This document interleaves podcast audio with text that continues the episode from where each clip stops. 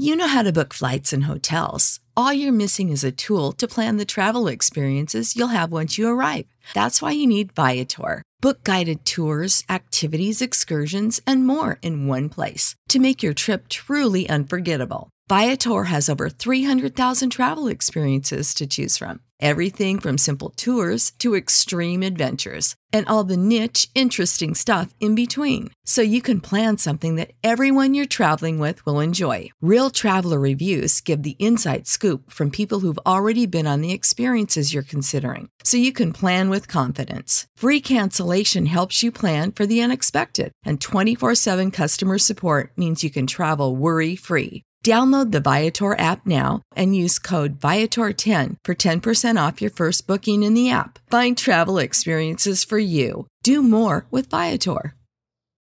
When you need mealtime inspiration, it's worth shopping Kroger, where you'll find over 30,000 mouth-watering choices that excite your inner foodie. And no matter what tasty choice you make, you'll enjoy our everyday low prices, plus extra ways to save, like digital coupons worth over $600 each week. You can also save up to $1 off per gallon at the pump with fuel points. More savings and more inspiring flavors make shopping Kroger worth it every time. Kroger, fresh for everyone. Fuel restrictions apply. This show is brought to you by The Makery, the podcast network for makers.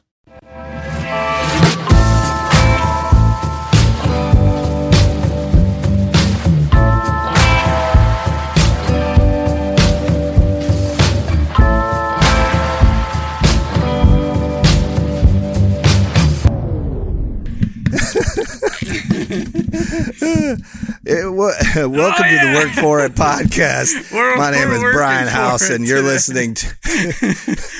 I apologize for this weird inter- this weird beginning for the podcast, but I had to hit record on this because Ben is trying to mount his microphone on a two foot level in a basement in Pennsylvania because he doesn't have all the equipment with him, and I just find it absolutely hilarious. I wish you could see it. Uh, We're gonna get there. uh, you almost there, Ben? we're gonna get heck of a picture when we're done. Oh wait. Oh my God. Oh yeah. Hell yeah.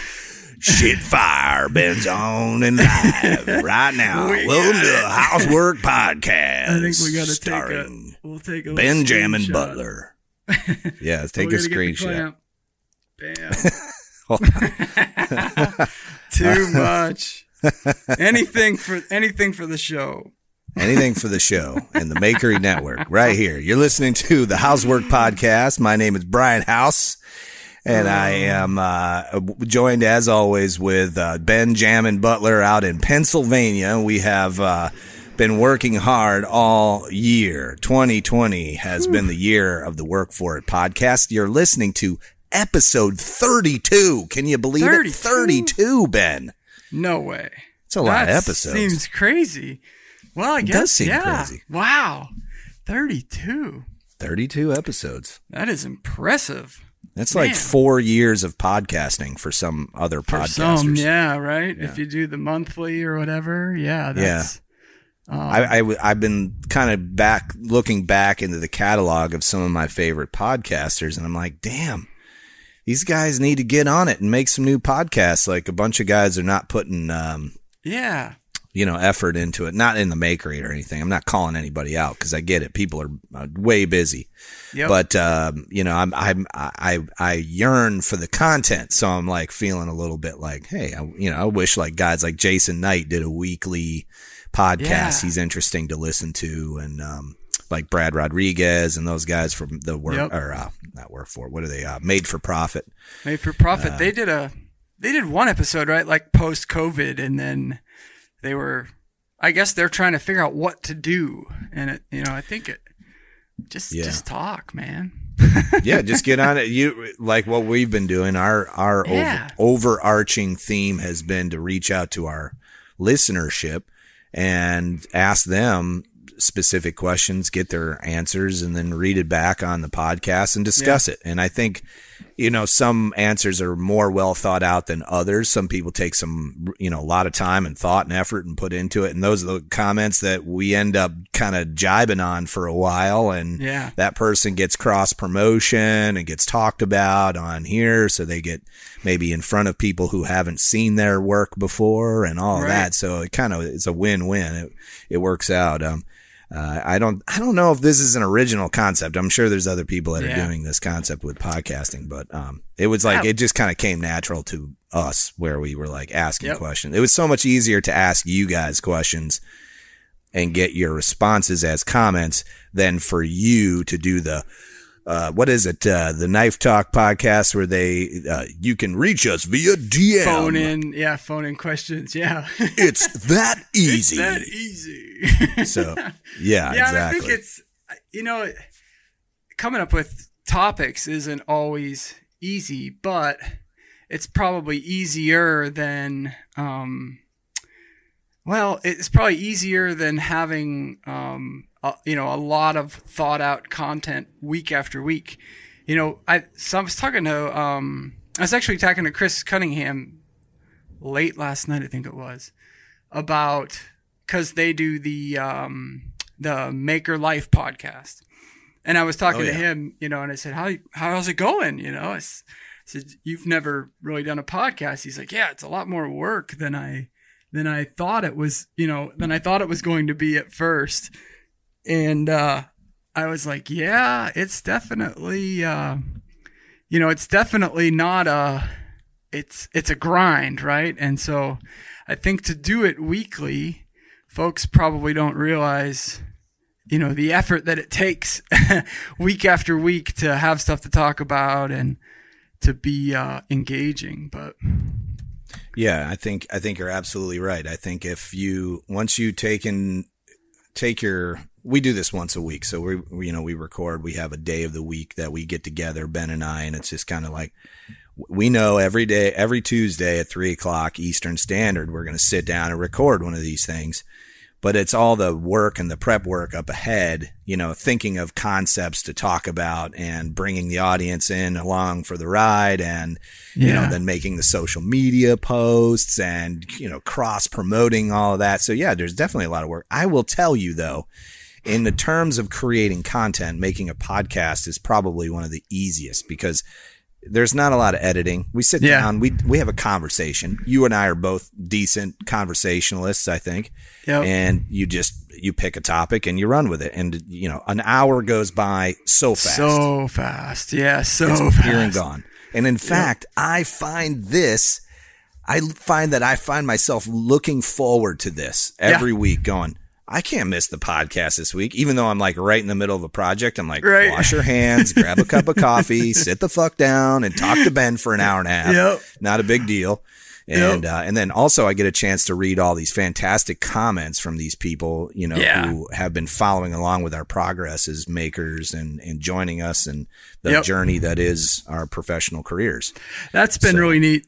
You know, with with not me not being too plugged into the knife making and metalwork community, and just to start mixing it up with some folks in that you know in those worlds, it's been really neat just to start starting to get to know some folks. You know, and had a few folks reach back out to me, and so it's really cool um, just to expand that focus. You know, and I think. Um, it's easy. It's almost easy. I think, especially now with the way Instagram works and social media works, they pigeonhole you into your community, right? Like Big time. Instagram kind of prescribes to you what you see. Um, the organic sort of discovery rate used to be a lot higher a few years back. You know, folks post to TikTok today, right? And and you get a hundred thousand views, you know, on a on a junk post, basically um, that's TikTok pushing your stuff to as many people as as they think might want to see it. Instagram's just not doing that anymore. So I find the circle gets really small and you have to actually go out and expand it yourself if you want it to grow. So it's been a welcome change for me. It's really cool. You got to work for it. Yeah. say. Absolutely. I was watching, One um, might say that.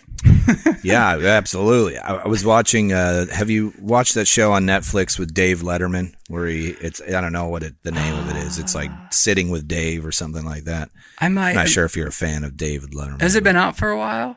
Yeah, it's been out for a while. I feel like I might have watched it. Yeah, back a, a little while back, but He he does interviews with like relatively famous people. Like uh, Oh, nice. the one I watched last night um, was uh, Jay Z. oh, cool. and um, Jay, you know, and it's kind of like a, a, a- if you can imagine two people sitting in chairs, kind of like what we're doing, talking to each other, and Yeah. and the what Jay Z was saying was, you know, there was a period of time where there was all of these people making all of this money on Instagram, uh, like Kanye West and the Yeah. Kardashians, and he's like, all of that is gone now. Like Yeah. it is just straight is. up gone. That you cannot do it anymore. It's so um, muddled, and you know the you have to wonder what killed it. You know, like that's what kills me. popularity. Yeah, popularity killed The it. flood of the market is that what? Flood of the market, yeah, straight Yeah. up supply and demand. I mean, it, if this is this is what I talk about with people saying like, oh, you got to get into marijuana. Uh, you know, they they everybody's talking about you know um, cannabis because it's like Yeah. the next big thing. Like it's just going to be like every other business. right. It's going to have a boom, and then it's going to level. the The playing field will be leveled very quickly by the amount of supply and the amount of demand. And True. so it's this. It, it is the basis of all economics and the basis of all business. There is this little biosphere of amount of money and amount of buyers. Yeah. And it's it's a symbiosis. And when it gets off kilter for a while, everybody goes, "Go there, buy that, sell that, or grow right, that, or whatever," and then Like- pop, it goes. everybody i mean two years ago no almost three now when i started my instagram push you're right everybody and their brother was going to become a content creator right? And every company was sending free shit to anybody with a pulse and 500 followers you know? Um and then you know arguably I, would i would use that to, to criticize myself to an to an extent because um, there are there are a good number of people like myself that hit the 10k mark. That was the magic number, right? Is you hit 10k, you get the swipe up, Instagram takes you seriously, and then just plateau, right? And so if you look, um, there's got to be a huge percentage of Instagram accounts that rushed to 10k, maybe made it to 12, 13k, and then fell flat and haven't touched it almost since. I can tell you that I took a little break, uh, not really a little break, but just I wasn't grinding every day, right? And that was enough to plateau. Now breaking back through that ceiling, man, it's people say the first thousand followers on Instagram are the hardest followers you'll ever make. I say the first thousand after 13,000 has been the man. hardest I ever had to make. Right, right. Um, it's a they killer. talked about this on uh, Jeff Fader's podcast with uh, Alec Steele because it was really I- interesting to hear him discuss the same uh, process. He was Yeah. saying that um, Instagram makes him no money. Like Alec Yeah. Steele said, the, he doesn't generate hardly any business from it. It's mostly from YouTube. Also, um, Aaron Goff uh, from the Yep. XYZ podcast. I was just listening back. I was backlogging all of those and listening to them today because I'm hand sanding today. And uh, Aaron said um, 90% of his customers come from YouTube. Same with me. 90% Yeah. of my customers come from YouTube. If you look at my analytics, uh, it is outrageous the amount of people I get. Um, I get 7,000 unique visitors a day from my from YouTube. but it's evergreen. You know, like that's the beauty. Instagram, you could argue that it's evergreen. You know, my posts are always on my feed. You can go back and and somebody could scroll all the way back to the beginning, the very fir- first post that I made. However, Instagram stops pushing it or, or it stops becoming quote live content within a couple of days. You know, like Or even one day. I'm Or even one like, day, some- 24 hours, it comes and goes and it's gone. I Yep. get very few likes unless somebody's going through my feed and, you know, yeah, giving you the it. like bomb thing, but yeah, I, I I agree. There was a video I watched uh, last night from Little King Goods. He's a leather uh, leather crafter. Really, kind of a neat channel. Very artistic. Very high production. Just really, really spot on. uh, you know, videography and everything else. And and it's interesting because it's a perfect. If you go all the way back to the beginning of his videos, um, the quality is is just incredibly high. You know, 11 out of 10, even like the first videos that the guy produced, you could tell like on Instagram. He, uh, no, on YouTube. Oh, on YouTube. You know, okay. you, you could tell like this guy is I know who you're talking about. This I've watched. His stuff was, is so uh, freaking good. He hardly has any follower, or he didn't the last time. he I didn't for it. a while. And Yeah. uh, what's interesting, right, is he, so his video, uh, I think it was either two days ago or something. It was what it was tagged as. Uh, but it was the title was "I Almost Quit," and he says, you know, for two the first two years of my channel, what you didn't realize, what you didn't see, is we were living with my parents. you know, Right, right. like I wasn't making enough money to pay our cell phone bills. Oh, you know, he's like, so it's easy to look at social media and right, and we all do it, whether you admit it or not, right? You only show the best parts of everything. Um, because who wouldn't? I'm not, you know, I'm not going to show you the crummy parts of my life. not that there are that many, right? But human instinct, you want to show your best work. And so showing your best work kind of becomes quote putting on airs even though you're not trying to and it's easy to get disillusioned by that i think and i think a lot of folks do um and i i find myself doing that too right where it's like oh man i gotta post it oh that's not good enough so you refine the post or you you edit the video or whatever i'm not a videographer i've never you know, taken a photography class in my life. I don't know jack shit about cameras, you know. So my production value, unless I really dedicate time to it, is never going to be there. And that's okay. People probably don't follow me for the photography, you know. So no, they follow you for the tips for and the, the, tips education, and the, and the Yeah. tricks or the, the learning and and it's e- I think it's oftentimes easy to compare yourself to another video maker, another content creator, and go, oh shit, I need to do that better, or this better. At the end of the day, be you. There's an audience for everybody, you know. Yeah, I, I have that. Sa- I had that same problem, f- you know, for the first probably six months to eight months when I got serious about content creation. I was watching what all my peers were doing to see, Yeah. like, okay, you know, they're they're creating content based in this, or this is their style, and you know, I got inspired by all these people. Yeah. and it was, um, the, you know, guys like Alec Steele and Jimmy DeResta and these big big names, and then. Um, Yeah.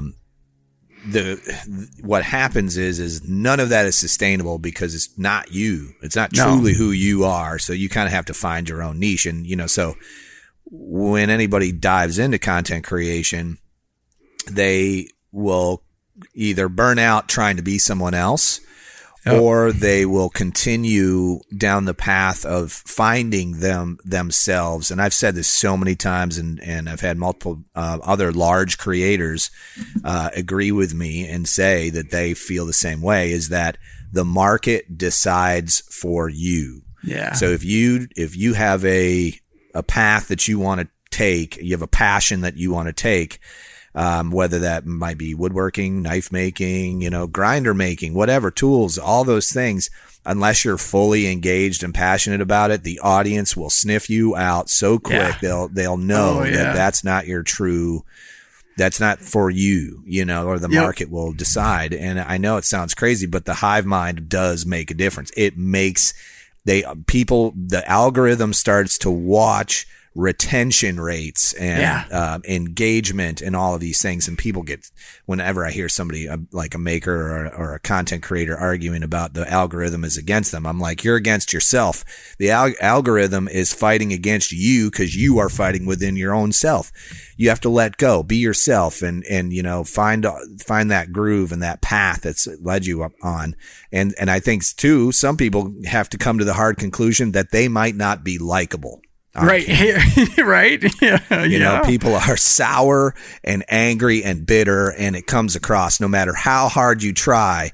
The human Yeah. element, i you know, inside That's- of you is there, and uh, it will That's such a show. It will thing, rise right? to the Like- surface.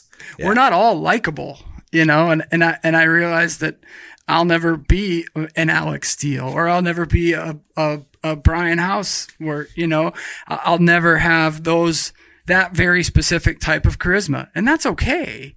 Um, but I think sometimes we force try to force it in, and you end up phoning it in really quick. And the burnout thing is real. You know, I I, I see so many folks that start off like a cannon and they go from zero to 20,000 followers, right? But they're doing 50 stories a day. They're answering every comment within 60 seconds of it hitting their inbox. Not you know, sustainable. None and, of that is sustainable. And they're sitting at the dinner table with four kids and a wife and a phone attached to the hip, you know, and you go, right. Hey man, that's cool. And, you know, I don't know.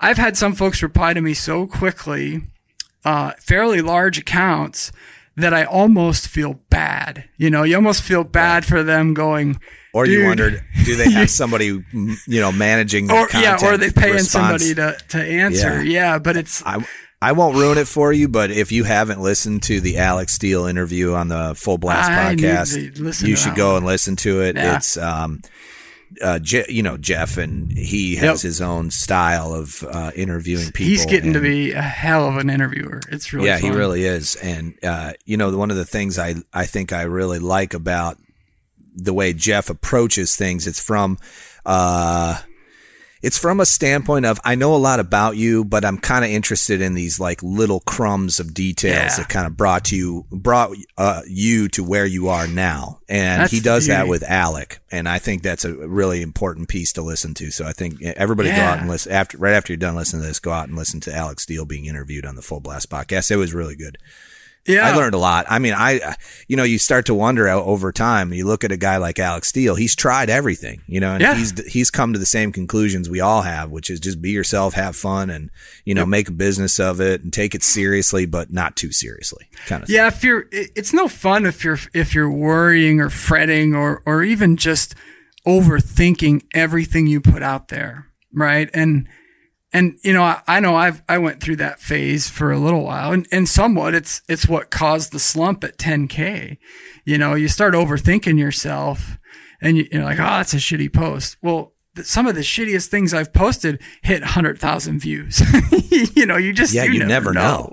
You, You never, never know. ever uh, can tell that, and it's always a lot easier to be yourself than somebody else, especially if you're going to have to be that person quite a bit online, right? Um, Yeah. I used to, I can remember, you know, early on how awkward it felt posting something. And every time I'd hit that button, it was like, oh, there it goes, you know? Yeah, yeah. And now I, I hit post and it's like, yeah, fuck it. There it goes. You know, it's like Yeah. shooting in the dark. Don't even think about it. Just yeah, post, which is post, probably post. not great either. But um, yeah, it's I, think it's it's a real um, it's a weird thing to get to that point where you start thinking, you know, ten thousand people, thirteen thousand people, or like that reel that I posted earlier earlier this year that hit a quarter of a million views. you know, y- you start thinking about that like that's several freaking football fields you know, football stadiums full of fucking people, you know, you go like, um, but you- you're, you're like When a rock star that numbers on a doesn't get any of the, it doesn't mean the same thing because you're like looking at it and you're like, No. oh, two hundred thousand people watch this, Oh, and well. let and you're and then but when you put that into perspective yeah, about how many people that is, it's it's almost like my brain cannot comprehend it. No, I don't think we can unless can't- you I see, can't unless you saw them, right? Like unless you were, you know, that rock star standing on the stage, hearing the cheers and seeing seeing the faces and you know the lighters waving in the dark. I don't think you can feel, you can understand it or comprehend it. Um, early on, Instagram was a lot more friendly in that regard, and and it was probably about once a month you'd hit you know a hundred thousand view video or something. It was just the way it was. That's like crazy to me because I've It never been on. Instagram where that even closely Yeah. remotely happened. It, I was lamenting with a with a, a, a buddy of mine, uh, Scott Couch, get off the couch Oh, design. I love his work. I love He, his stuff. yeah, he does a bunch of cool CNC stuff. Scott and I've been buddies, gosh, since I've almost since I first started, and um, he recently hit it hit it pretty big. He uh, he carved, uh, I think it was a Barcelona soccer team sign and the soccer team picked it up and reposted it. Well, they've got like 90 million followers over on their account and he went from 20k to 60 overnight. That'll do it. it was unbelievable.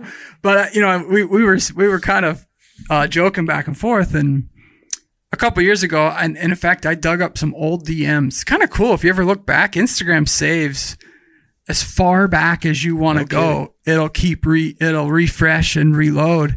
Man, I pulled up some pretty, pretty funny conversations.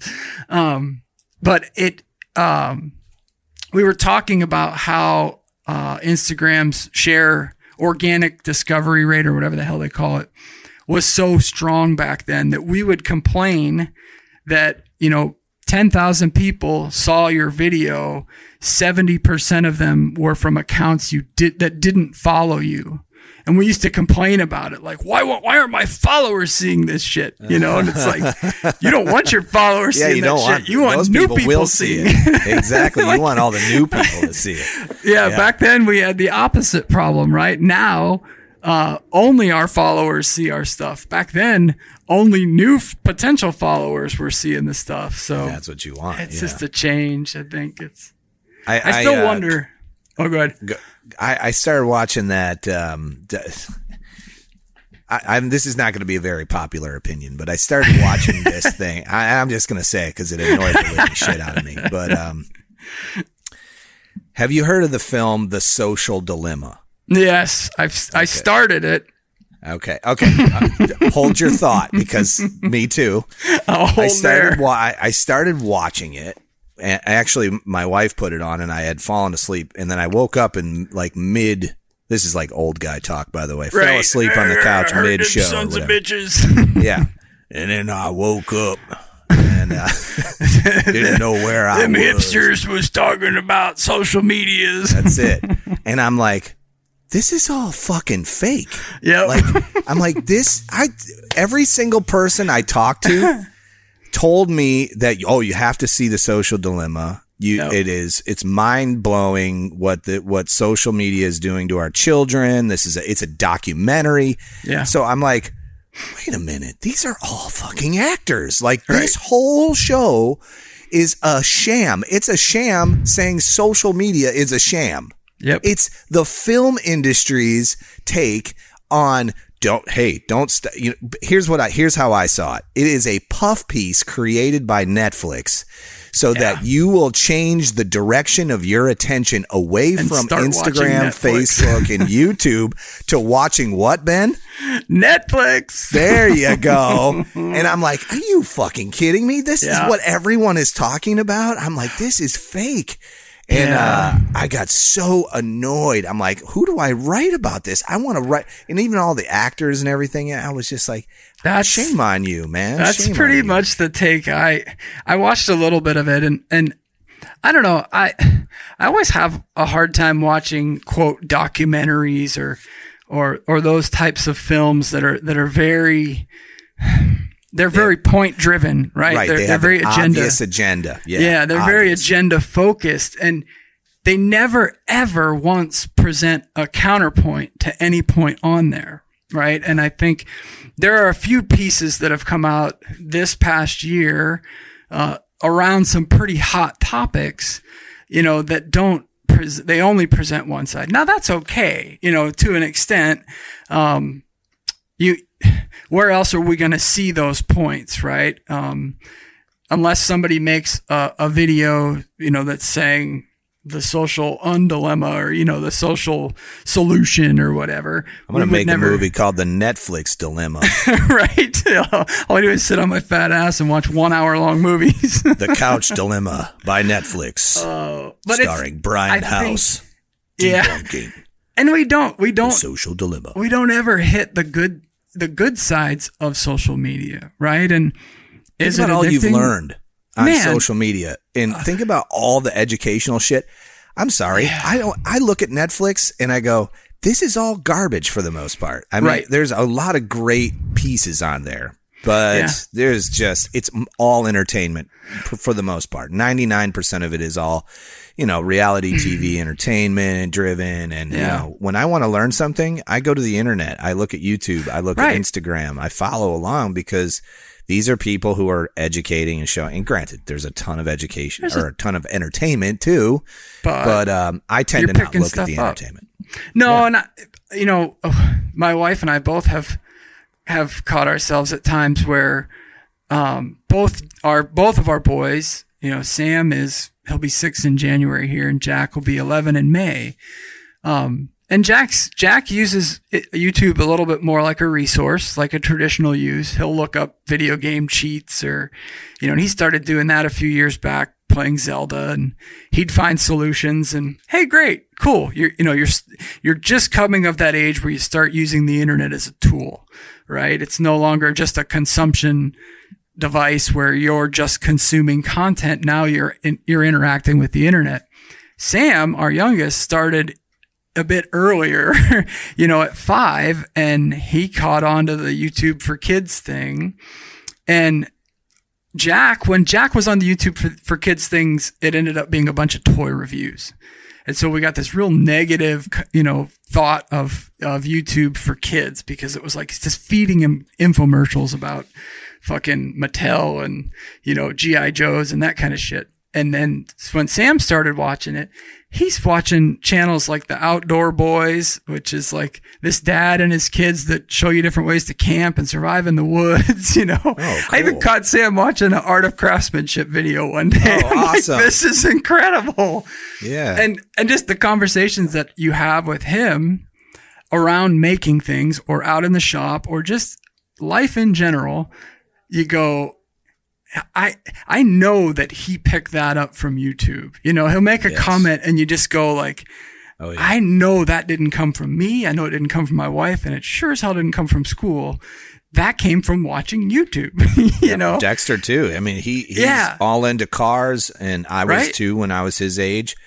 And I didn't have these resources like you know he No. has, so he's watching these we'd buy guys. magazines. You know, Yeah, yeah. I had Hot Rod, and you know I was more into like VWs, so I was restoring older VWs, which were a dime a dozen back in the day. yeah, and and he now is showing uh, you know just like me he's showing a very tactile um he's very affluent with his hands he can Yeah. he can build things and make things and see things in his mind and i'm really trying to gear him more towards cad because yeah, man. he comes to me and he goes i need a motor mount cut and I was like, okay, send me the CAD file. And he's like, well, I thought we would draw it up together. And I'm like, listen, I can draw it in like five Right? minutes, but I would like you to sit down and draw it. So, you know, we'll, we'll go through Fusion and draw up a motor mount and then, yeah, and then make it, you know, on the plasma cutter or whatever. And, um, if if I took that crucial step out of it for him and just cut it for him, he you know, I, if if you if you're a young person listening to this right now, learn CAD now. Yeah. like get Yeah, into it 100%. now, understand it. If you do, you will be light years above your peers because you'll be able to do things that uh, and you'll be able to make more money. It will be uh, Yeah. fa- you'll have a far better professional existence if Right. you understand 3D Learn- modeling. Uh, learn CAD and learn how to write Python scripts. Python scripts would be a good one. Coding right? is one of those things or that JavaScript. takes a special One- person. you know, like, like one or the other. Python's a little more versatile, but um, yeah, I, I say that all the time with Jack, and and he's picked it up a little bit, you know, coding, and there was a big push, and it seemed like.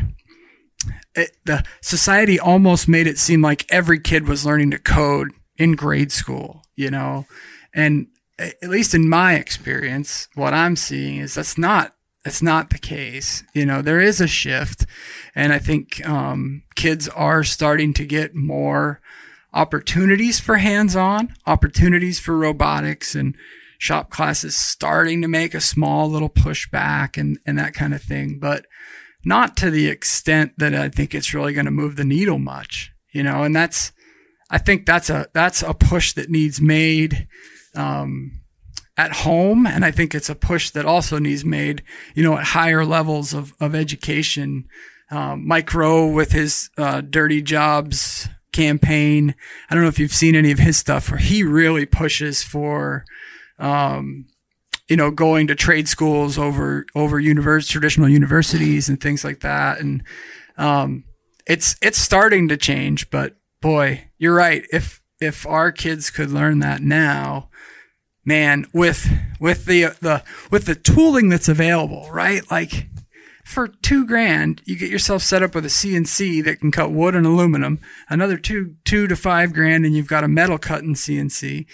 There's almost quite literally nothing you can't make that you can't make. That's right. You know. Yeah.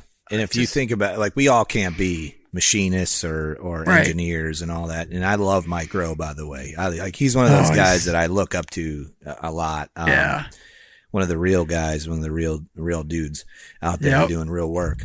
Um, I think about it in terms like this, like you know, and Mike Rowe's a great example because he's he's he basically followed people around who were garbage men and you know sewage pump out guys, and Yeah. he he said, hey. Not everybody can work, uh, be a doctor or a lawyer or an accountant or an investment broker or whatever. But these jobs are important. You know, all of these Yeah. things that make our society turn um, and are very important. So, you know, you got to have those people too. What I think you'll find is that, um, I always refer back to the book, The Outliers by Malcolm Gladwell, where he talks about guys like Bill Gates turned into Bill Gates because A, he had an aptitude for coding and software and all of that, but B, he was, uh, given these opportunities, like, Yeah. you know, living in a neighborhood where somebody at the university had access to a computer lab Yep. if you don't give your kids access to tools or you know force them into learning CAD when they don't want to, Yeah. um, they you know they're obviously they have to want it, they have to want to do Yep. it, but um, you know, but you also have to push, you know. I think some folks, I've heard Yeah. folks use that too, like, well, my kid's just not into it. Well, guess what? My kid's not always into it either. Um, but the buzz that we create around it and the passion that we have for it rubs off, right? And and they they aren't gonna want to come out in the shop all the time. You know, like Jack came out to make. Uh, he, I pushed him for two months. Christy and I both like, dude, we like we literally got to the point where like we expect you to go out into the workshop and make some Christmas presents for your relatives, right? Like that's cool, yeah. um, you know, we we expect that of you this year because you and your dad talked about it and you had an interest at one point and now you're just being lazy, not wanting to get your butt out there and do it, you know. So I think you've got to you've got to have that push. Um, oh yeah, I hear some folks who are like, yeah, they're just not into it, so I'm not going to push.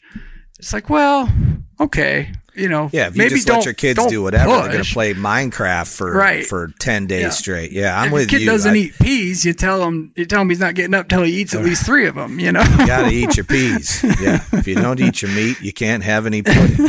right? How can you have any pudding if you don't eat your meat? Yeah, I'm, I'm, I'm with you. I, you know, but it has to be a subtle push because Yeah. uh, what it is, it push is, too I think, far. you push too far, then they get a sour taste in their mouth. Yeah. So it's you got to walk and that's the, line. last thing you want. But You Jack got up, and and man, is he glad that I put that we pushed him now, right? He, uh, so I don't know if folks saw my post on Instagram, but Oh, that was Jack awesome. carved some some bowls for Christmas presents for his two grandmothers and and for his mom, and uh, we just happened to take I happened to take a picture of him standing at the lathe, holding a. Uh, it was holding one of the ultra shear woodpeckers tools makes just some awesome carbide turning tools. And I have a set of the full length ones, which are really long. I mean, the video probably doesn't quite do it justice, but those tools are full size. So from tip to tail, they're probably almost 28, 30 inches long, which is really nice for him because it's like holding a baseball bat. You know, he tucks it under his arm and that thing's not going anywhere. So I like the safety of it for that. Sure. And then the carbide tools are just a lot easier to pick up. Well, he's picked them up pretty well. And, and the folks at Woodpeckers saw that post and reached out to me and they were like, Hey, uh, would you mind if we sent Jack a, a little package? We saw your post and we just wonder if we could get your address and phone number. And I'm like, sure, sounds good. so I knew we were coming back here. Had no idea what they were going to send. Knew we were coming back here.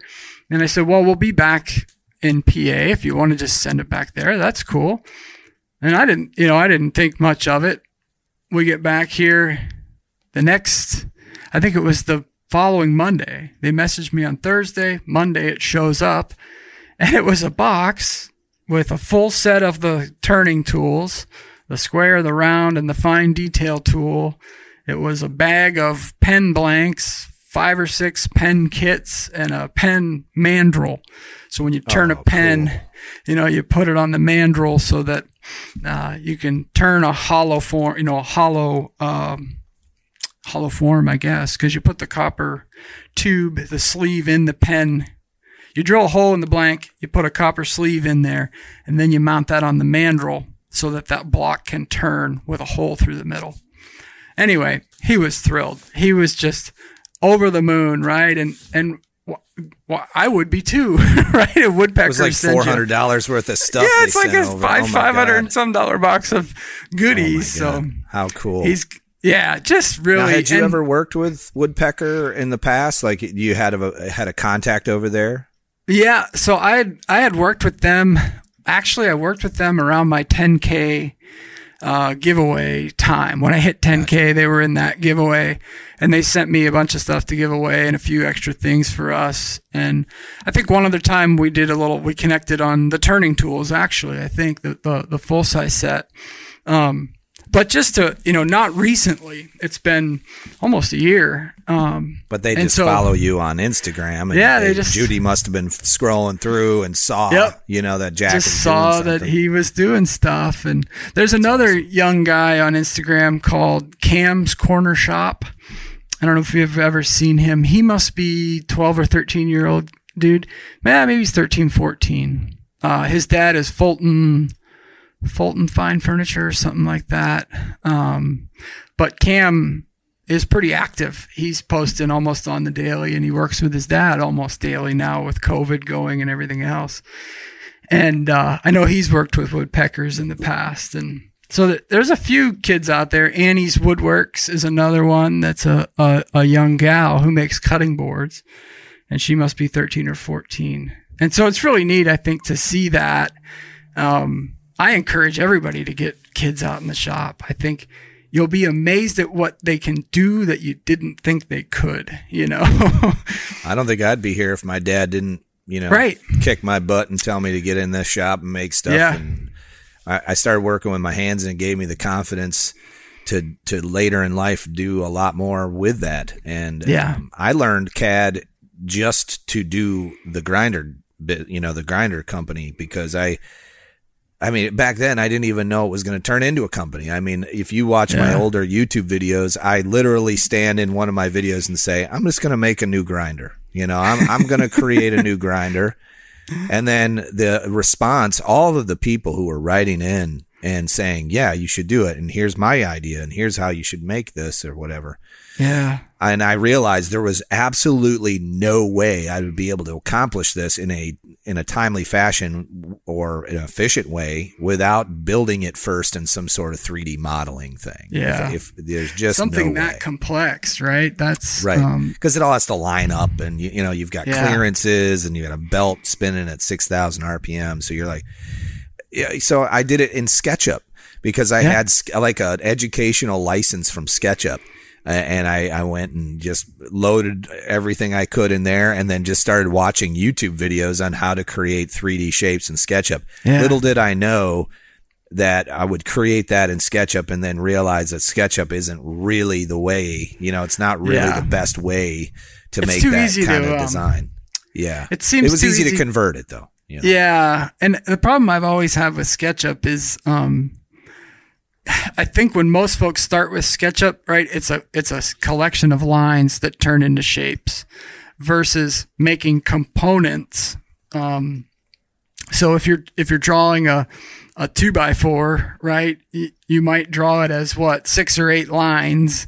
Or you might draw it as a cubular rectangle, you know, a, a three-dimensional shape. And if you if you don't turn those things into those three-dimensional shapes, man, SketchUp can kick your ass because Yeah. you can't get any kind of cut list or anything out of it, right? Yeah. Yeah. I, so the way I use Fusion now is I use it like SketchUp. I start with my two dimensional drawing and then I extrude it Yeah. and then I put it into place. So if you can imagine, you draw a square and then you extrude Yep. it to, you know, let's say three eighths of an inch. So now you have like a piece of wood or a piece of steel. Yeah. Then I place it where I need it to go. And then if that doesn't fit, I modify the 3D form of it, okay. right? I can pull and pull and push Yep. Yep. the the walls of that device, or I can even cut cut into it and carve into it, and then pu- pull and push. Yeah. And then once I'm done with that, I export a DXF version of that part. So I start with a sketch that gets me about 90% of the way there. But of course, I'm going to have to tweak it. yeah. That original sketch goes away. I delete it. And then I'm what I'm stuck with is a two dimensional profile that I've Yeah. pulled from from the three dimensional piece. Yep. That way, when I send it off to laser cutting, uh, I know that when it comes out of the laser cutter, it's going to have the proper sizing and, and clearances. Ah, yeah, yeah. so you kind of do a blend. You you, Yep, you start yep. with a sketch, which is, by the way, how Autodesk recommends you do it. Is Ah. that you start with a sketch and then you move away from sketches to, into 3D and then Into from 3D. 3D back to sketch, if that makes sense. So Which yeah, I just saw someone um, the other day that was using uh, an iPad Pro, and I I can't remember what software it is that they use over there, um, but there are a few 3D modeling softwares on the iPad, and with the with the Apple Pencil, it looks really slick. But Yeah, can't remember if you can called. load Fusion on iOS, but I Yeah. don't think you can modify much. You know, you can't right, really edit. it's like a viewer, right? Because there's a, It's a viewer. SketchUp viewer uh, for iOS as well that I've seen, but it's just to view your 3D yeah, uh, just, files. you- yeah, it just shows you the, the Yeah. files. And, But this was he was actually creating shit with it. And uh, what's his name? Well, I think his handle's now Mullen the Maker, but Jesse Mullins, he uh, he does all of his design work on the iPad, and I, I'd have to ask him what he uses. But- yeah, ask him. I'd be interested because there's you know a lot of times where I'm sitting around, you know, and I have my iPad and I would rather use that, but Yeah, I ended up having to sit down at a computer to do all my prototyping, which um, I feel like a mouse and keyboard is yeah, it's way kinda- more effective of an interface anyway. But uh, Looks yeah, like the so- AutoCAD. Uh, it's a DWG viewer and editor. Maybe you can. made by AutoCAD, yeah. made by um, Autodesk. yep. No kidding. And then they've got well, because now, right now you can actually plug a damn mouse and keyboard into the iPad know. Pro. I know, I know. It's pretty slick. We're starting that's to move pretty into that direction where everything's tablet Yeah, based. it's insane. All right, we are 45 minutes. in. Can you believe this? No. And uh, we got to get to our uh, we got to get to our comments here and our Yeah. high points of 2020. One of the things that in that um, I had a friend a lot of years ago who used to ask me um, what were my highs and lows of the day. You know, this was like Yeah, her. we do know, that every day at dinner. with the kids, you know, we Yep. would do that. And uh, what's your high today? What's your low? So then it would Yeah. what it do? It would spawn conversation based upon the things that happened around the Children's Day. Yep. And uh, so um, I have uh, spent enough time thinking about the lows of Right. 2020, How and about I thought, you know what? Let's talk about the high points of 2020 High points. High like it. points. And uh, I, I've I've got a lot of good high points. Yeah. What, what's your high 2020. points? I would say the high point of 2020 for me was um, was doing the grinder project and the, Yeah. and watching that flourish. There, there's nothing more satisfying to me anyway uh, to watch uh, something that you've thought up out of thin air kind of come to fruition and then become successful in such a sm- small amount of time. Yeah. So that is my high point. And, That is- um, this is just the beginning as far as I'm concerned. I think it, there's a lot more to do and there's a lot more to, Amen, to man. work on. But, uh, but yeah, that's my, That's a really cool accomplishment, you know, um, to be known specifically for something like that. I think is that's a special kind of uh, of recognition, right? It's, weird. It's actually Yeah, it's- weird how many times I'm tagged in social media looking at someone who I've never met. I don't know them. Yeah. And they're using the tool that I built right? or designed that they built. Yeah. in their own garage. And I think that's the cool part about the revolution is that it's a it's a it's a project that the builder has ownership of. So Right. they- you know, it's I send them 90% of what they need to accomplish it. I give them the support to accomplish it and then they work for it, build it and own it. And they are happy to show it off. Like they want to show the world, look, I made this. I built this. Even though I came up with the design, the concepts, ultimately it was built by them.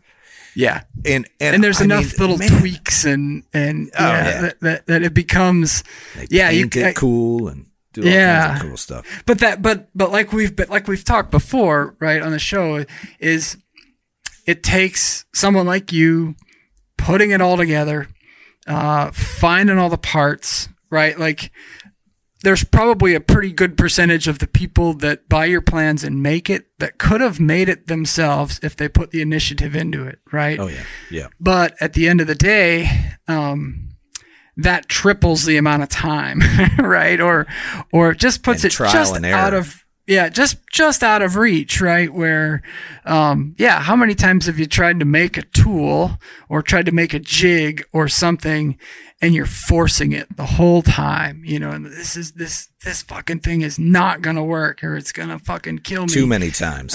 Very know, frustrating. And, and, And, all you sometimes need you is just that. give up. You're like, ah, fuck Yeah, this. I'm like- like, over yep. this. I'm just gonna go buy one. I don't care. They're Yep. 500 bucks. I'm gonna go buy one and whatever. This is kind of like the blend of those two things. It's like you Yep. have to go find some tube steel. You get, in, but if you buy the kit, all the nuts and bolts and the plans, everything comes with it. It's like you know, you weld a It's few a things no-brainer. together, cut some steel, and do it. Yeah. But that's a that's kind of a holy grail, right? Of of of creators in a way is to have that one thing. I can remember hearing a, an interview with Bob Clagett from I Like to Make Stuff, you know, and he said he said in this social media game, everybody tells you that you've got to you've got to hyper focus on a on a subject, right? You need to be uh, known for a thing, and he said. I fly in the face of that. You know, he said, I, I'm trying to be the biggest generalist out there. And I think he kind of does that, right? Oh, he goes, massive success being general with his right. projects. He goes from Absolutely. fucking making R2D2 to making uh, uh, a tire swing, you know? And so there, but to, to focus and to specialize on one thing, it's, it's true. I think it's harder. I mean, I, I, I'm much better as a generalist than I am as a very specific uh, maker of something. Right. But the good news is is the amount of modifications, upgrades, and attachments that and belts Yeah. and whatever else and uses for this Right. tool are pretty much endless. I mean, you can Endless. You, and, and you can create content all around it. Yep. Uh, and I, and what I've found is that my viewership is very much biased to that niche. And if I make anything outside of that niche, uh, Forget it. YouTube basically shoves it, you know, down Yeah. the bottom. So I, I try to do a mix. I mean, you know, I, I think I, no one can make, I don't personally want to just make two by 72 belt grinder stuff Yeah. on YouTube only. But at the same time, God damn it, it's so much fun. Like I think about Right. it every day. I'm like, well, man, what if we took, I'm just going to throw this idea out there right now, since this is something that's been on my mind. What if we took a cheap Harbor Freight bench grinder? yeah. So if you can imagine, they're three quarter horse, eight eight inch bench grinder. yep. We took off the wheels, we took off the guards, and we we made a plate that would mount to it, that would have a platen on it, that mm-hmm. might be articulating, might not be, but it would have a tracking wheel and it would have a drive wheel, and you could bolt it right up to the to the bench grinder. Now this has been done before. Uh, but no one has ever actually done one like a kit where, you know, Yep. as, as far as I know, may, maybe that somebody has it. I just haven't found one yet, but I did done some research on it. I can't find a lot of people who've actually formulated a plan set and a kit for this. And not that three quarter horses is a ton of power, but it's way better than Yeah. say a one by 30. And if you could get this kit for say 50 bucks, 100 Right. bucks and, and transform a cheap bench grinder into something that you could make a knife on that's small Yep. that a lot of guys have access to Yeah. and put it in their shop.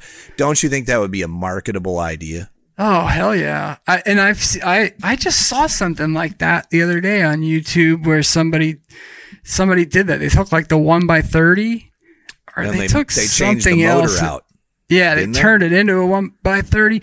I don't remember, but but you're absolutely right. Like I think about that with my shitty little um the disc and belt uh sander thing. The four by thirty six. Yeah, right. It's just a motor. I mean, it's Yep. it, the the motor is probably two times better than the tool itself. And in Yep. fact, a, a trick that I learned with that tool in particular, a lot of guys get it and the belt slips. And so the first thing you try to sand, you go, well, this motor's a piece of shit.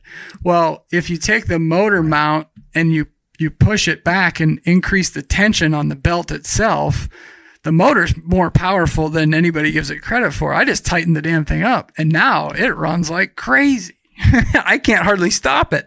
Whereas Oh, I yeah. used to be able to stop it with my hand. So all it was slipping. the belt was slipping. the belt was just slipping. And No it sounds kidding. like the motor is overworking ah, but that's not the but case. it's it's literally just slipping in there and so they have you know the motor mounts i use that as a pretty loose term but you can slide the motor back uh, a little bit on the housing so that now it tightens up that tension and that thing runs like a raped ape now and they, and yeah, I- and they make uh, ceramic belts for that thing too. yeah I yeah found 'em, that's a um, nice Red little Label makes it's Yeah. really a decent little sander. I've I've used that thing for years as my only stationary sander.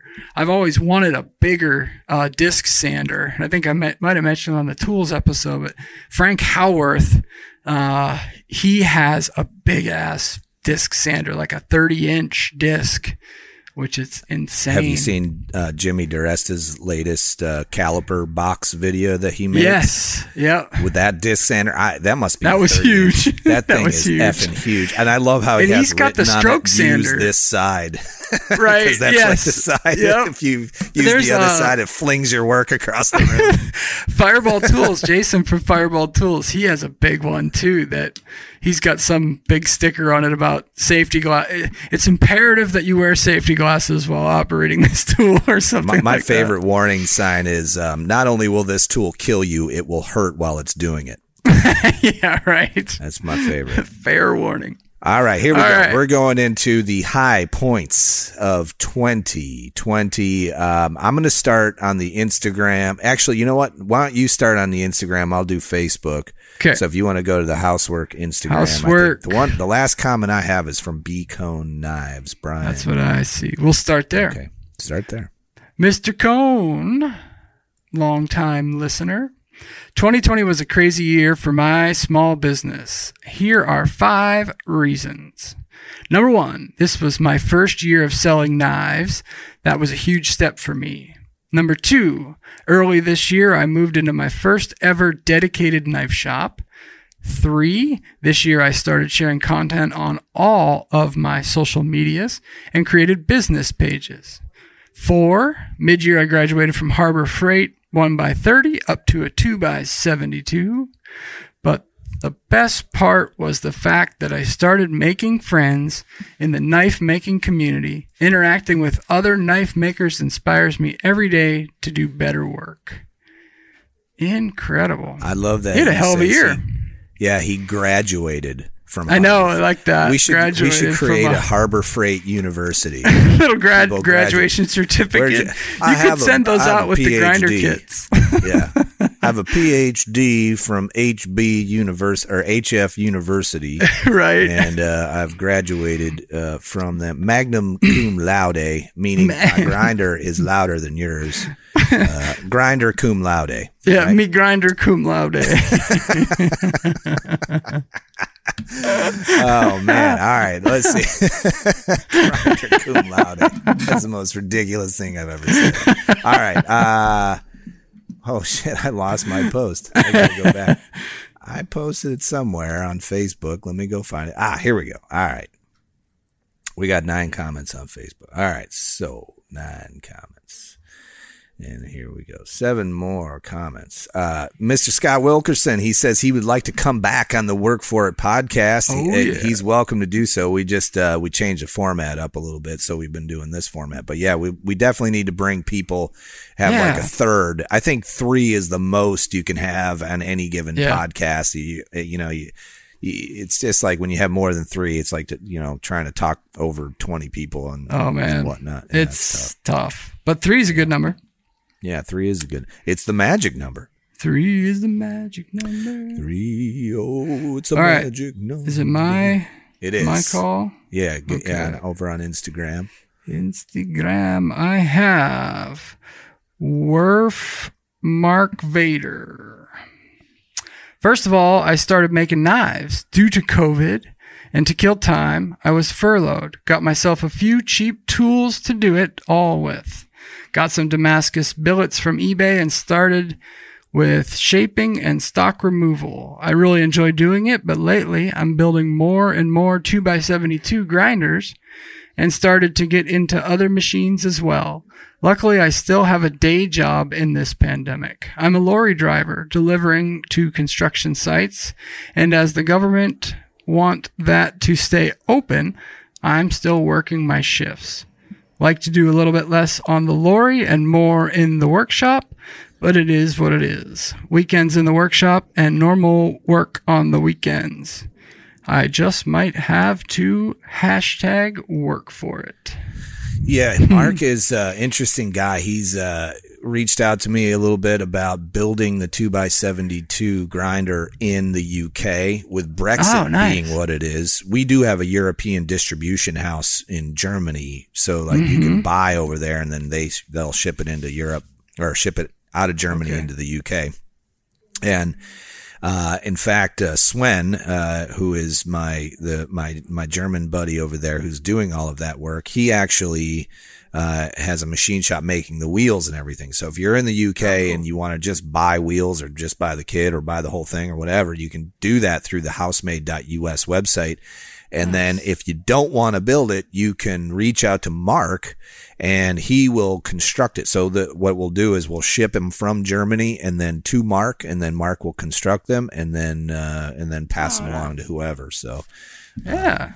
it'll be interesting to see what Brexit, how it messes Right. with everything. I have a feeling it's not Yeah, too it's- bad. I'm getting notifications already from all my credit card trans. Uh, you know, like everybody that deals in that, they're all like, "Yeah, you better get ready because it's a shit show." So What percentage of grinders do you sell places other than the states? I guess.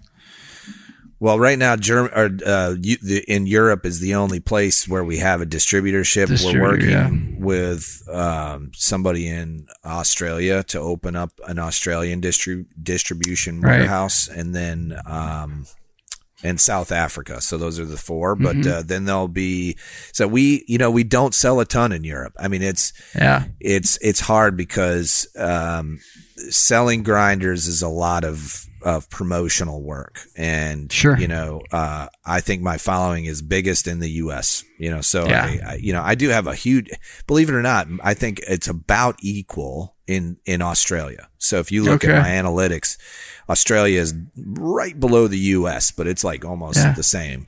And then Well, you got from Tehran is always you know top of the list in Instagram. Tehran. I know. I get a lot of like Arabic dudes like following me on Instagram that love a lot of the uh, bot farms. I, I'm, I'm, I'm just, I don't even follow them back anymore. I know, Okay, yeah. Fine. You're, I you're think another- Tehran's number one on everybody's. It's kind of funny. Oh my God, so weird. Mr. Sean Porter, uh, for from crafting a life I want, uh, he said his second son was born in March. It's a great year to be born, by the way. Definitely the highlight of this dumpster fire of a year. Uh, I'm with him. Uh, the Mm. Years that my children were born were like awesome years for me. Yeah. and you know, and then every year subsequent, you know, they're they're, they're Yep. great years as well. Uh, but watching my kids get born and and enjoying their new lives and seeing how they're developing, it's a really cool thing. It's So, a hoot. cheers to you, People- Sean.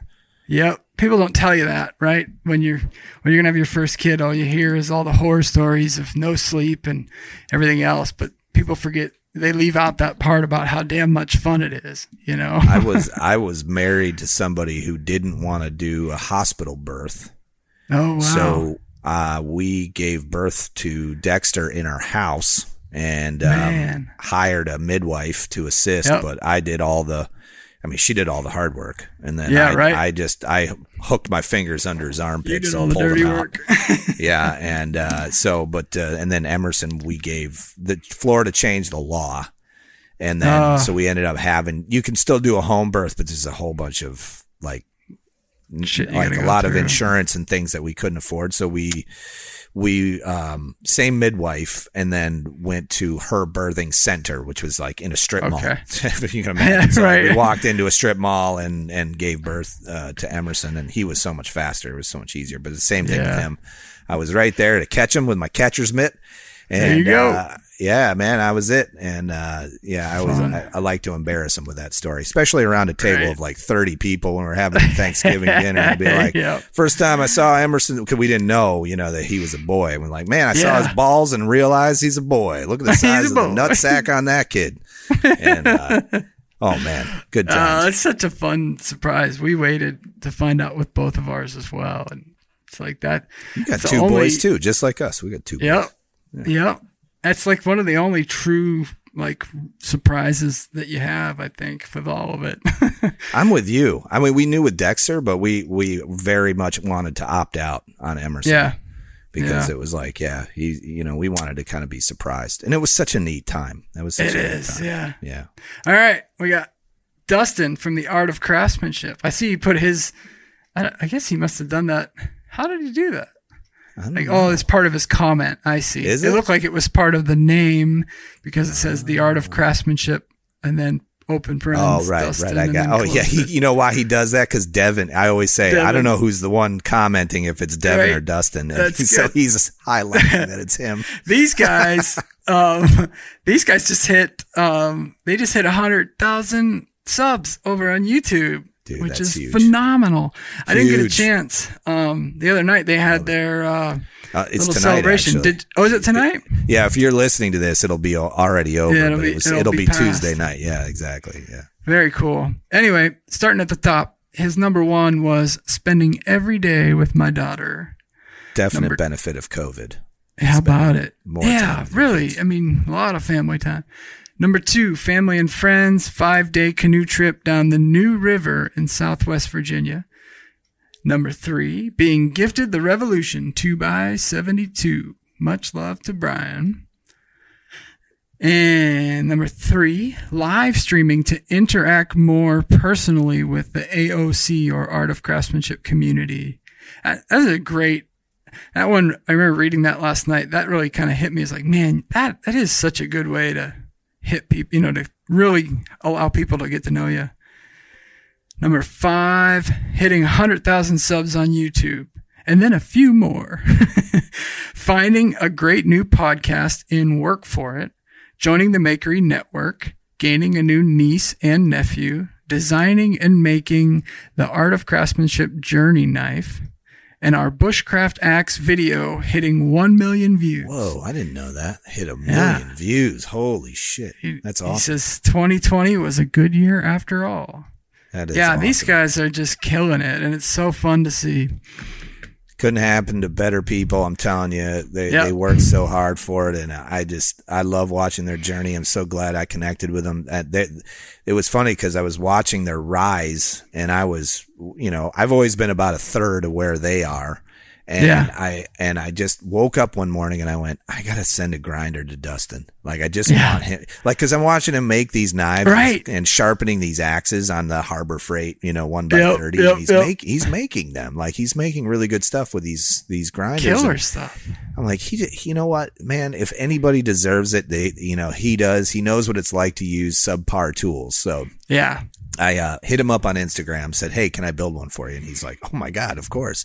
That's and uh, we started BSing back and forth, and you know, and then when he was putting it together, you know, we had a few conversations, and then um, right after that, I got asked to join the Makery Network, and Craig had Mm-hmm. asked me like, "Hey, you know, if you want to, do you have anybody else that would fit, you know, in our thing?" Uh, the first person I thought of was you know Dustin and Devin. I was like, "Yes, of course, these guys are great." He's like, "You know them?" I'm like, "I know them. I, you know, just through collaboration stuff." Yeah. And um, and then we all got connected and we all started rocking the makery and you know this is where we are now it's kind of Yeah, surreal you great. know it's amazing Yeah. stuff it's good Good stuff stuff. Good stuff. I have a friend. Her name is Elizabeth Beck. I've known her uh, for, um, oh my God, since I was probably 19. Uh, her, I actually worked with her husband at Fox TV, and she published her first novel this year called Very Summer cool. Tour, and you can find that on. Um, on Amazon, uh, go out and find Elizabeth Beck's Summer Tour. She is uh, Nice. really uh, cool lady, man, and um, creative. Make she's been making stuff forever. She's an English teacher, you know, and uh, just a really cool kind of hippie chick. They followed the Yeah. dead for a long time, so that's where the title of that uh, that book comes from, Summer Tour. Nice. And um, they, you know, they're the ones that took me to like my first Phish show and Mo show, and you know, all that stuff. So yeah, good folks. That's man. funny. I it's kind of uh, ironic. I used to work with a gal, um, and you know we were got to be friends through that. I, I worked for a nonprofit for a handful of years, saving the earth and all that stuff. worked for the Student Conservation Association when I first got out of college, uh, which the SCA, as it's more probably familiar, uh, is it's like an internship clearinghouse, if you will. So they offer conservation internships, and the way that they pull it off is they partner with federal uh, natural resource agencies. And so instead of hiring a, a summer seasonal employee, they'll hire SCA to find an intern to place there. And uh, so I worked for SCA for about five years and ran their fire program, helped run their fire program. We were doing different wildfire uh, things, counting sticks and measuring, you know, things in the woods and stuff. But this gal I worked with, Kelli Ford is her name, or Kelli Jo Ford.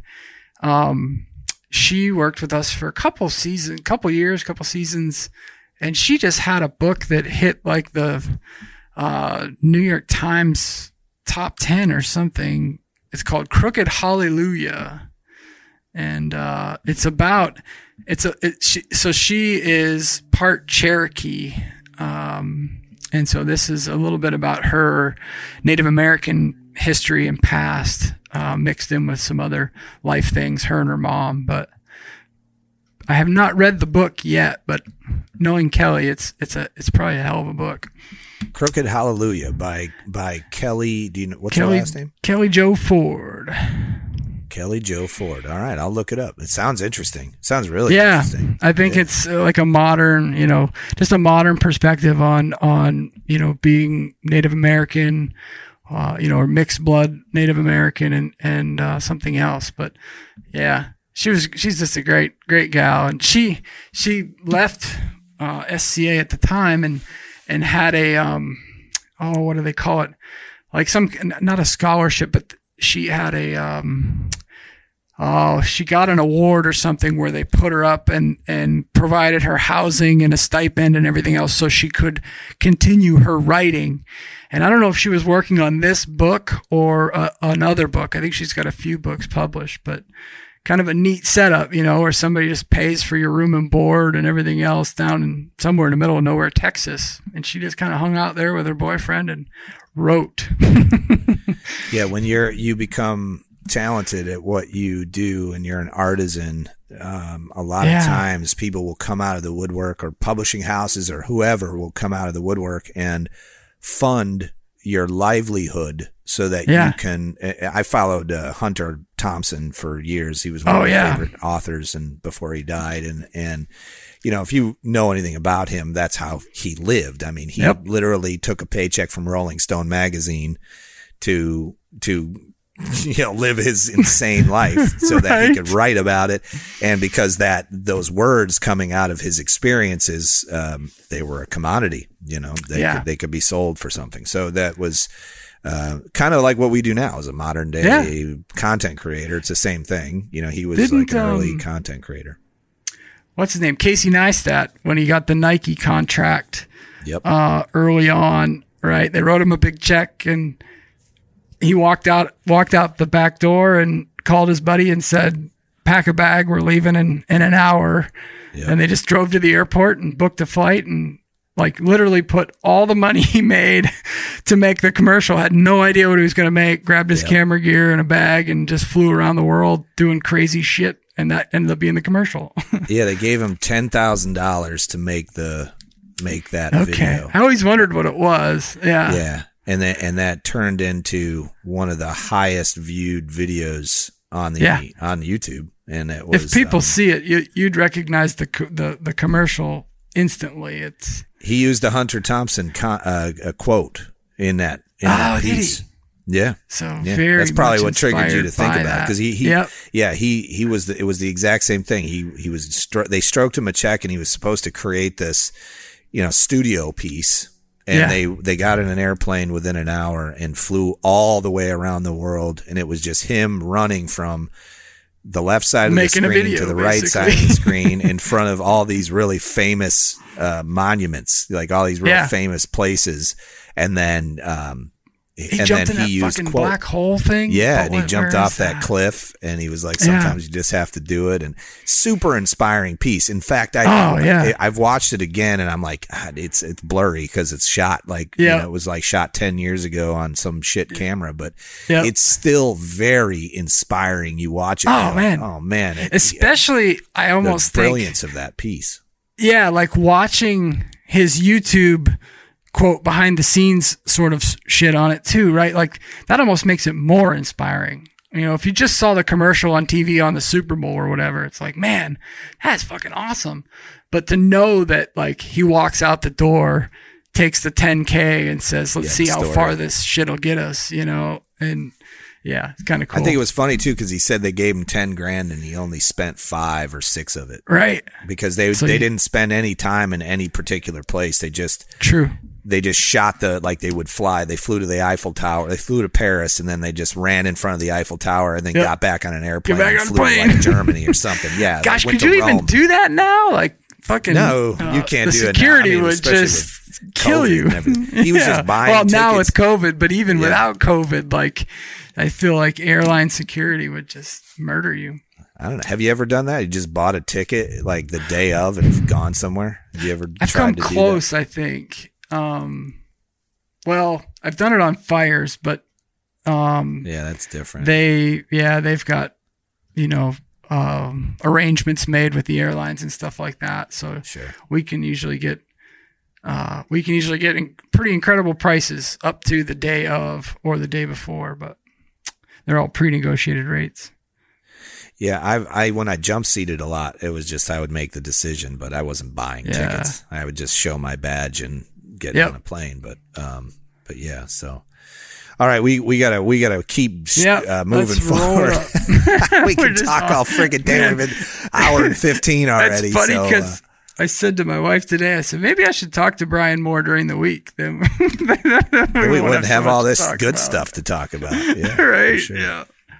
You All got right, one, I think you it's want your turn. No, it's your Okay. turn on Instagram. Pickle Cutters. Pickle Cutters says, getting right back up after losing my job I loved as a furniture maker to COVID and created Pickle Cutters. That's my boy Nick over there, Pickle Cutters. Yeah, Yeah. he's doing it. He's he's you want to you want to look at somebody who had the the odds stacked against him and created something amazing. That's who you need to look at, and especially Amen.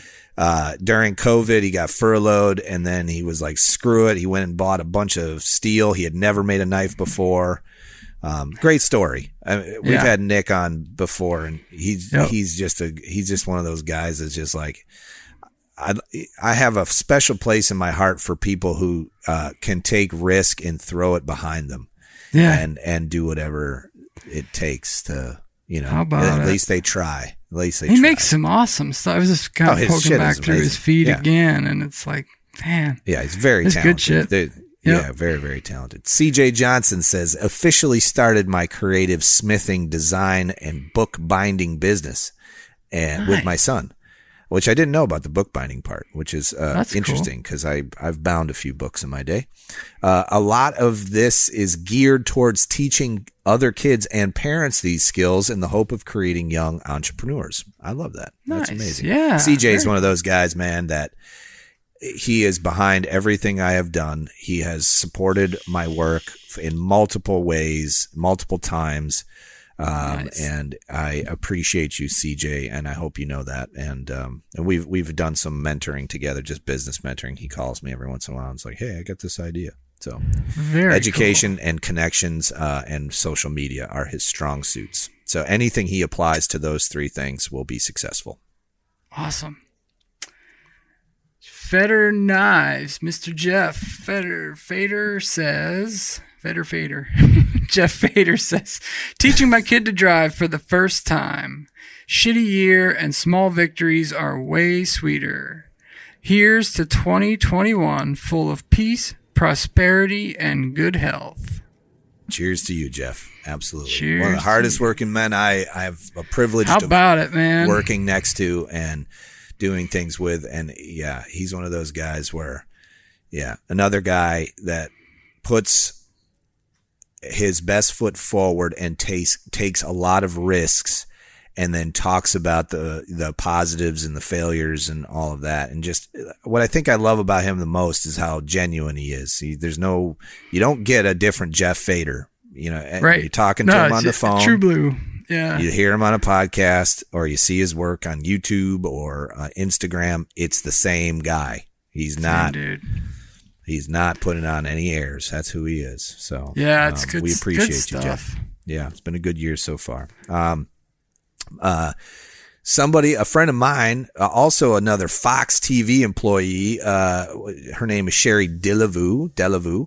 Uh, she actually got a chance to go to Germany. So this was her high point for 2020. Oh, She got a chance to travel into Germany before they closed travel. And yeah, we were, um, not me personally, but my wife and our kids and everybody were supposed to go to, um, Italy for like 10 days.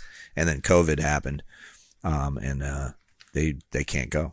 so it just canceled the whole trip. So it's just, Yeah. it's great that you got a chance to go and do that, Sherry. I bet you that was awesome. I can imagine her. She's a skinny gal. She's, man, she's like, oh, she's one of these people that I'll never forget working with her. She was an amazing human being, still is. But she would, you know, big, I can imagine her standing there with a big stein of beer, you know, chugging a big German beer. But she's like 95 pounds soaking Right. wet, you know. Yeah. Those big, big uh, stone mugs or whatever they are, those big clay mugs. Oh my God. Yeah. With the lid, the brass lid Yep. on the top. Nice. Polished brass. Old Oktoberfest. Miller, wait, where am I? Miller Knife Works. Uh, welcoming our second baby girl into this world. There's another one. Welcome to planet Earth, Yeah. little Miss Miller. All right. I like it. I like it. Uh, my buddy Anthony Condon. Uh, Anthony is a super funny, amazing dude. He built the revolution. I became friends with him during that process. Uh, he has a punk rock band. Nice. uh, called Nothing Gold. You can go find him on Spotify. And you know when people cool. go, "Oh, hey, you should listen to my band and uh, you know check me out or whatever," or you know, you're you know, feel free to use my. mu- I get that a lot. Feel free to use my band's music in one of your videos. I'm just like, Yeah. oh god, okay. Right. I went out and listened. Went out and listened to Okay. Anthony's stuff, and it's good. It's like killer, really nice. good. It's really good. Um, it's Very like. cool. Ah, God, I'm, I'm, he's gonna kill me for saying this, but it's like mighty, mighty Bosstones. Okay. So Yep. you imagine it's got like a ska feel, yep. and then it's like five finger death punch. nice. Okay, like if you can imagine blending those two bands together, Yeah. Okay. and and then with their own twist, it's really good little- stuff. nice. Very, very good stuff. So find Anthony's band called Nothing Gold. Nothing Very Gold cool. on Spotify and go give him a follow and a listen because he says, I got that rock that'll break your arm. there you go. That's Nice. that's his year that he said he that was his high point of 2020. Like it. Uh, Marshall Forge says, built a shop and started a small business. Making presents instead of buying them for family was pretty special. That It is, is a- it is yeah. special and they will never forget it, man. They'll Nope. hold on to that for sure. that's for sure. Rusendahl works. My buddy Chris Rusendahl. He says easily I can answer this. Two courses I took to make a couple of knives under the supervision of a journeyman smith. Chris is one of those guys that is following, you know, g- doing work, the work of learning how to bladesmith from traditional Nice. blacksmiths and bladesmiths. And he's actually taking the classes and he shares with me like photos of the process and stuff. And, um, it's, I can just tell by the look on his face how much he loves it and enjoys it. Yeah. So, And there's a whole like certification too, right? To become a yeah. master uh, bladesmith, yeah. is it? Or the American Bladesmith Society. So what is it? Uh, the um, it's a master ABS. bladesmith. I can't remember the name of it. There's a only a handful of them. You know, there's like just Yeah. a, you know quite a few guys that go for it, but don't don't get through the program. So, it'd be neat to see more more um hobbies or not hobbies, but more you know skills like that have some kind of certification because I feel like that um at times if if you're going to hire someone to do the work, right? Um it's sure nice to know that they can do it. How many contractors uh, are out there fly by night with a, a ladder and a, a a hammer and there's too many. I can tell you they're that. they're right now. framers, you know. Yeah. There's guys that show up on the job site and you're like, have you ever even been inside of a Yeah. house? Wait, Do you know what I one of these looks like? I got to stick frame that roof. Fuck, I've never done that. Yeah. Yeah, exactly.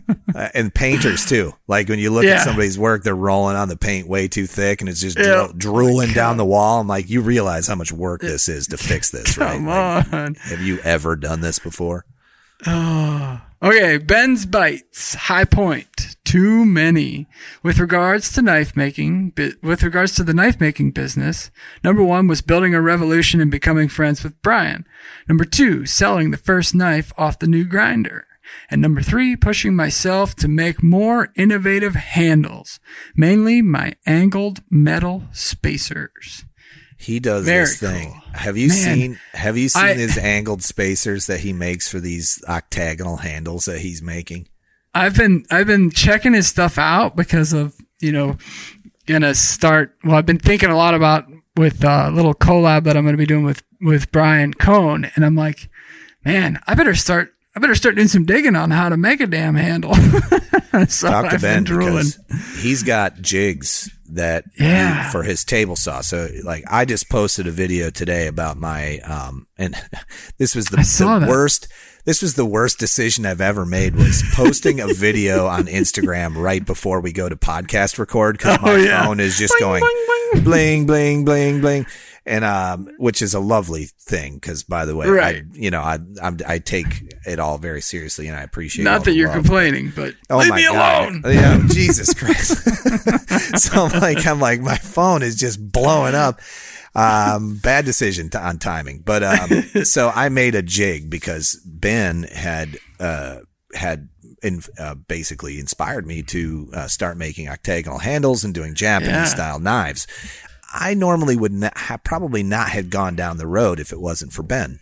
Mm-hmm. And he's like, dude, look at these. Look at the beauty of these handles. I'm like, eh, no, It but it's like a full They're pretty sweet. it's a whole nother world. Instead of a full tang handle like I'm used to making, making round or octagonal handles or tapered handles, Yeah. it's an art beyond knife making. Oh, it's to get it- wood and plastic and metal and Yeah. to bind it all together, then to cut it in a way that's uh, going to look, uh, you know, and feel in the hand like something that you would see on a Japanese knife. It's a very difficult process. And he's like sending me videos of his tapering jigs and all this other stuff, which Yep. led me down the road of creating. That my looks own. sweet though. I'm just looking at it now. It looks kick ass. It's it's pretty neat, and it's not my It'd be neat to, um, concept. Yeah.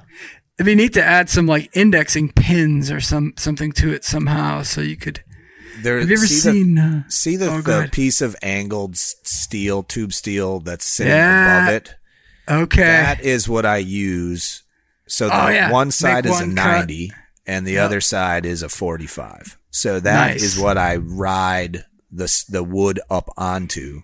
And it has to be free flow because Yeah. once you start turning and tapering, that can't be, obvi- you know, it, ha- it can't be Right. 90 degrees to the pins because 90 degrees doesn't exist anymore, you know, Yeah, when, yeah. when you're tapering. So, um, in some cases, you, you, I've seen it where the, that piece is actually fixed to the top plate, Uh-huh. but it slides You know, it's like Okay. maybe say on a and like a tab and slot type thing, but it's just as Yep. easy to hold it in your hand. I mean, I, I don't see any Yeah. do it that way. Well, and then you know, I've always, always find too that uh, to some degree, the the cutting is like the first step, right? And then there's always the ability to refine it through sanding and Sure. you know, you know that kind of thing. But but boy, to get to get your proportions correct and to get it, you know, to get both sides the same and all that kind of stuff. That's if you don't start there, it's just a pain in the ass. You're fighting and chasing, and it's amazing how much you can look at something and everything measures identically, but it just doesn't look right.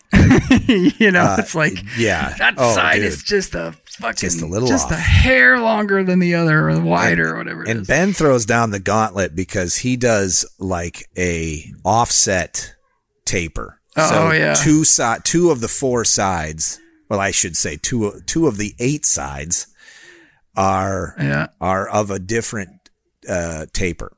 So, Oh wow. so when you get one of his handles, you know there's these two sides that are side by side that are slightly more tapered than the other Yeah. two. So there, there become it becomes like a, a challenge of geometry where you're trying to Sure. figure out, okay, like how far, like how far do you taper? Now, you can the rabbit hole of octagonal handles. Once you figure it out, you're like, oh, I get it. You know, it should be a two to three millimeter taper. You know, that's like how he does it. You know, he, he Right. figures it off out that way. But you know, if you don't start with a big enough piece of wood, you're going to end up with a handle that's way too small for the hand, or Yeah. your knife won't slide. Your handle, uh, your tang will not slide into the handle. So there's just so many factors, and hey, it takes about all of about three seconds to fuck up a handle, and it's gone. Not less than that, a third of a second, it's Yep. gone. Goodbye. Three all that stabilizing, the all the freaking epoxy, epoxy. everything you just did, all the like the eight hours of work it took you to get to that point is obliterated. See, I was trying- you know, Jack Jack was gonna get in one day. We were out turning this summer, and he started talking about pen blanks, and I never put two and two together. But hell, if you're making pen blanks, you could just as easily make them a bit larger, and they could be handle blanks. Absolutely. Um, in fact, I was teaching him about business a little bit this sum- this summer, and I, you know, we went through and priced out what it would cost for a mold and epoxy and all this other shit, you know. And I, when I laid it out, it was like you had to make a hundred and some, hundred and some pen blanks before you could even start turning, you know, a Yeah. decent profit or whatever. He's like, screw that. You, know, you gotta that. tell. He's like, This what? does not I gotta sell that many. Something does not compute. yeah. He's figuring it out really quick. He's like, wait Yeah, it's minute. like I ain't working for that shit.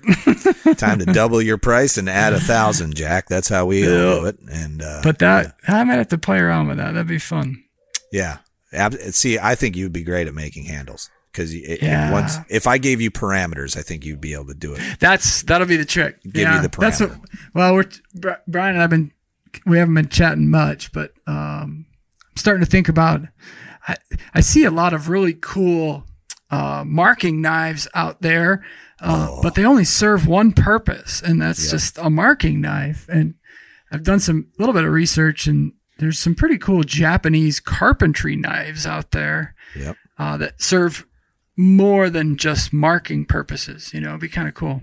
It's funny that you say that because I, I actually saved a post uh, on Reddit of a really interesting. It's almost like um, a sheep's foot style marking Mm-hmm. knife. Most of the marking knives that you're you're probably referring to are very angular. You know, Yeah, the handle and the blade are all one like a piece. chisel with a Yep. uh, Yep. miter cut on it. You know? This one, if you can imagine, is more like a, they they call it a sheep's foot. It's like you know very curved at the front. I'll send you a photo, but um, I'm gonna I'm I'm thinking about doing a Jimmy DiResta and making like 50 of these and see if they sell. Like cutting Yeah. them all out on the plasma table, and then um, Yep. the bevels would be fairly simple to make, and then just having like handle choices. You know, like Sharpen different them up. types of burl or whatever. yeah, and a lot of guys sell them without even without a handle, even. You know. Yeah, the, yeah, exactly. And I, I, for this, I really wanted to feel like a traditional woodworking tool, like something Yeah. like say you would use on a lathe, where it would have a wooden handle, Yep. uh, and then a uh, so a, a a hidden tang, or uh, just a full tang could be, and then uh, at the and then the, a very um, a- a very sharp uh, uh, fi- uh, primary grind. So it's like a, you Yeah. know, you can mark wood with it. You can mark steel with it. I'll, I'll harden Yeah. them to, you know, a super you Could hard. sharpen your pencil. Or Yeah, use it as a exactly. chisel or and it would be super. It, you could open a box with it, you know, stuff like Yeah. that too, Yep. you know. That's what I find I need most, and I use a utility blade. Uh, I use the maker knife quite a bit from Jocko, but that you can't pry anything with it, you know. So I Right. always wish I had the ability to pry. Well, let Yeah, me know. this- I'll, this I'll make you be some leather sheaths for it or something. Oh yeah, that you know That'd that be would be kind of cool, right? Because uh, this is going to be a nice thick. I have all this A2 tool steel that I got super Yeah. cheap, and it's but it's three sixteenths, so it's real thick, and I don't want to grind it all down. So, but these would be perfect for that. So you Yep. can imagine a big, thick, stout, you know, uh, spine, heavy duty. You Yeah. can throw this thing against the uh, uh, you know concrete and it won't break. Hell so that- yeah. that, was the point, you know. And it's Very an air cool. air quench steel. So, uh, but anyway, all right. So we gotta we gotta let's let's real yeah, quick we'll, finish these comments. Ian Maz, my buddy Ian Maz says he just had another child and he's also building a shed to make his garage more of a workshop. So that's good. Hooten Knives says getting my first anvil, which by the way I'm super jealous about. I need an anvil, a better anvil, and getting my forge up and running. That's great. Hooten Knives, I love that. Uh, my buddy Joshua Perkins, uh, J Perk 48 says, my journey into knife making, starting during quarantine, buying the 2x72 Revolution plans, and then filling the shop in with more tools and started a new cool hobby. And I got to meet a really, a lot of cool people. So cheers to you, Josh, man. Amen. Um, let's see here. One more. I have JK. I got two more actually on okay, this one. go ahead. JK You yours and then I Blade. missed one. Oh, you got one too. Okay. JK Blade says getting to the point of selling enough knives to take time off of my day job just to work on blades has been super nice. That's Nice. amazing. One step closer to becoming full time in the next couple of years. I love it. man. Go for it. He's And working. Mammoth Creek, I got one more. Mammoth Creek Knives says my first grandson. Mammoth Creek, cheers to you, man. I didn't know you were going to be a grandpa this year. That's awesome. That's amazing. Moment to look forward to. That's it. All right. Entiat River Forge says started forging knives during my COVID inspired six week vacation. COVID inspired. I like that. I was inspired to take a vacation, aka I got laid off or furloughed or some Yep. other crap. Yeah, that sucks. Uh, built a forge, made an anvil from a railroad track, and got a 1 by 30 Honestly, a life changing endeavor in such a positive way. And because of that, I found some really great podcasts like this one and some really great people in the knife making community. Thanks for the great content. Hopefully, I'll get my Revolution 2x72 built here soon. Cheers Very cool. Well, Mr. Benjamin, I think we're going to shut it down. I think this is it. I mean, we uh They're going to pull the plug on us out. if we don't. That's it. I think they will pull the plug on. They're turning the lights off, I think. So, yeah, we're an hour and 35 in. No better way to end 2020 Man. than with the Work For It How podcast talking This will come about out New Year's Eve. Yeah, man. You I, are you doing anything fun for New Year's? No, we fly back to uh back to Idaho the next day, so I ain't doing that shit with a hangover. No. Ask me about my worst road trip of my life sometime, and I'll tell you because it was all pretty much all hungover. So Right? yeah, Yeah. It's like get, Although our let's kids- let's drink four bottles of wine the night before we leave on a two thousand mile road trip. We have to leave at five a.m. for. Bad decision number one. That's how it all started, folks. Woke up in prison. I don't know. I don't know, Shaggy. Never been to prison. I'm just kidding. Jail. Not for no, very no, long, I'm kidding. I'm anyway. kidding. Drunk tank or something, but no, no. I'm Right. fine. I've never been arrested. All right, everybody. Thank you so much for listening to the Work For It podcast. We truly appreciate you. We hope that you have an awesome New Year's Eve because How about it? uh, 2021 is going to be a good year. I am sending positive vibrations out through this microphone right now to you because all of you I know are going to work for it. Work for it. Yes. Yeah. I love it. All right, Benjamin, have a great afternoon. All right, brother. We You too. appreciate you. Travel Happy New safe. Year. I we'll see you back you. in Idaho. Yeah, I'll be back in the home shop here firing it off. Be a good start to the new year. A lot of exciting things coming. I agree. All right, amigo. Yeah. Catch you on the All flip side. Talk soon. Bye. Bye. If you like this show, take a look at our other shows made for makers just like you at www.makery.network.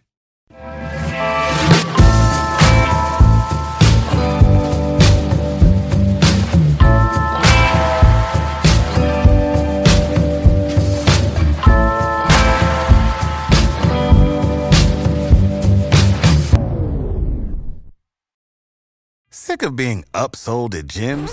My guy, you're currently a base member. For $90 more, I can upgrade you to our Shred membership. For 130 more, you'll be a Swole member. And for just $300 more, you'll reach Sweat Platinum. At Planet Fitness, you'll get energy without the upsell. Never pushy, always free fitness training and equipment for every workout. It's fitness that fits your budget. Join Planet Fitness for just $1 down and $10 a month. Cancel anytime. Deal ends Friday, May 10th. See Home Club for details.